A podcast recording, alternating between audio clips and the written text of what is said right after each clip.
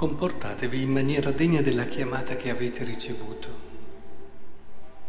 Bah, lo sappiamo di avere intanto una chiamata? Oh con la testa sì, ma sappiamo di avere una chiamata e che chiamata è? Perché è lì che si gioca tutto. Se, se non sai di avere una chiamata e non sai bene di che chiamata hai, puoi desiderare anche... Molte persone vivono, anche cristiani, senza questo lavoro continuo per discernere la loro chiamata, che non è una cosa statica, non è una cosa statica, ma nessuna chiamata, neanche quella della Madonna. Certamente, ma l'ha scoperta e si è evoluta nel tempo la chiamata della Madonna, dal primo sì, che non è stato l'unico, a tutti gli altri che ha dovuto dire nella sua vita. Quindi è decisivo entrare in questa prospettiva. Io ho una chiamata. E questa chiamata è decisiva perché dice comportatevi in maniera degna e avete una sola speranza alla quale siete stati chiamati, quella della vostra vocazione. Quindi qua si raccoglie un po' il senso profondo della mia vita. E, e allora penso che ci lavoriamo e cerchiamo di capire, perché se la mia chiamata, secondo me, è essere una persona onesta, però la lettera agli Efesini che stiamo leggendo, e questo brano è tratto proprio dalla lettera agli Efesini, se vi ricordate, nel suo primo capitolo, all'inizio ha detto, voi che siete stati chiamati ad essere santi e immacolati al mio cospetto. Quindi ha già risposto la lettera agli Efesini, cioè ha già dato la risposta. Qual è la tua chiamata? Non è essere una persona onesta, non è essere una persona brava che cerca di comportarsi bene. La tua chiamata è essere santo. Che poi dopo la santità si declini nella quotidianità di una vita semplice come è stata per la Madonna, però vissuta con una profondità e un'intensità di fede unica, benissimo. I santi più importanti, a mio avviso, sono quelli che nessuno conosce e che hanno vissuto con una fede, una profondità grandissima le cose più semplici, le cose più piccole. Però ci vuole questa fede, ci vuole questo abbandono, ci vuole questo amore. Ma non solo, c'è un passo ulteriore che ci aiuta a capire come questa chiamata alla santità si configura se ci sono delle priorità che possono essere viste come comuni a tutti, pur avendo un cammino ogni santo diverso dall'altro. Un solo corpo, un solo spirito e ancora un solo Dio, Padre di tutti, sopportandovi a vicenda nell'amore, avendo a cuore di conservare l'unità dello spirito per mezzo del vincolo della comunione.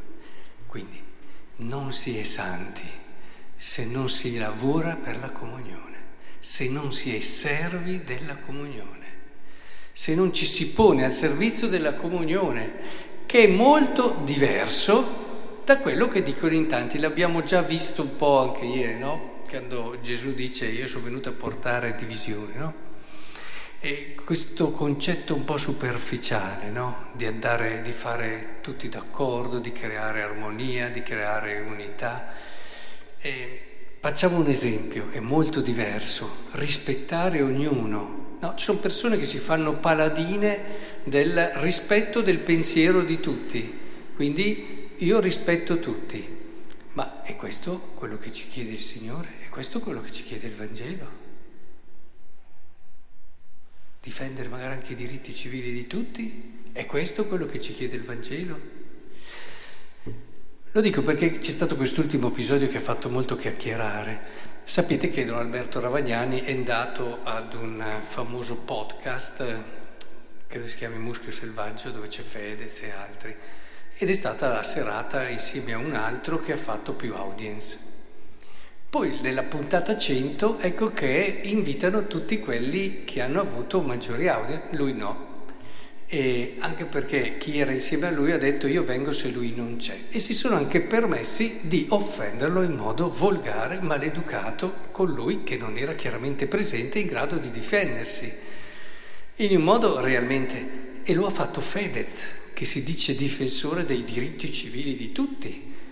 È così che si fa dopo ha detto che questo è il classico atteggiamento del bullismo violento e volgare E poi dopo Don Alberto ha gli strumenti e i modi per farlo, ha risposto in modo elegante, educato e rispettoso e questo dimostra un livello diverso da questo punto di vista di maturità e di intelligenza. Però è, a volte è, è facile io mi faccio difensore di queste cose, poi non ti accorgi che contraddici in modo banale e in un modo vergognoso quello che stai facendo. Come anche si può rispettare ognuno, io ti rispetto, sei diverso da me, ti rispetto qui, ti rispetto là, ti rispetto giù e essere un emerito egoista. Pensi solo a te. Il tuo rispetto diventa io faccio i miei, non disturbo nessuno e nessuno mi disturba. Ma è questo quello che ci chiede il Vangelo? Eh, credo proprio di no. La comunione è un'altra cosa. La comunione è, è proprio, parla qui di umiltà, di dolcezza, di magnanimità, di cioè far entrare l'altro nella tua vita, di farti suo compagno di viaggio. Certo, rispetti, non lo forzerai mai perché neanche Dio forza, però eh, l'altro diventa davvero prezioso e importante per te. È nella chiave della comunione che risolvi l'enigma di qual è la mia chiamata e in che cosa consiste la santità. Del resto anche il Vangelo ci avete badato, quando vai il tuo avversario davanti al magistrato lungo la strada cerca di trovare l'accordo con lui. Certo qui parte dalle cose di base, ma però ti fa già intuire.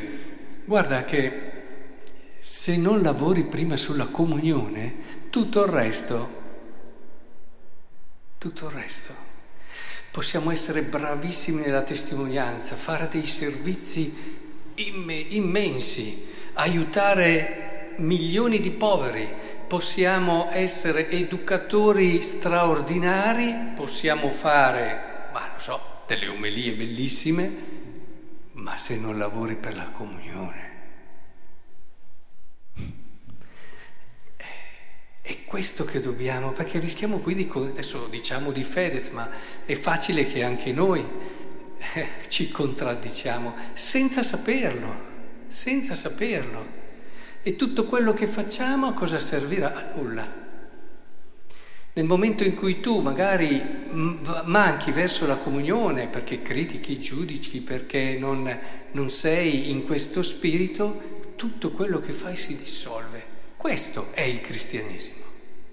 Questo è il cristianesimo. È molto diverso da questa visione un po' generica del volemmosi bene e che alla fine eh, non ha niente a che vedere col Vangelo. Quindi che il Signore in questo modo ci possa aiutare ad avere un respiro, un respiro secondo il Vangelo. Dicevamo ieri, impariamo l'amore guardando a Cristo. Impariamo l'amore entrando in quello che è una sintonia e una relazione con Lui e in questa meravigliosa armonia con Lui, scopriremo come la sua vita nell'essenza più profonda è comunione all'interno della Trinità da sempre.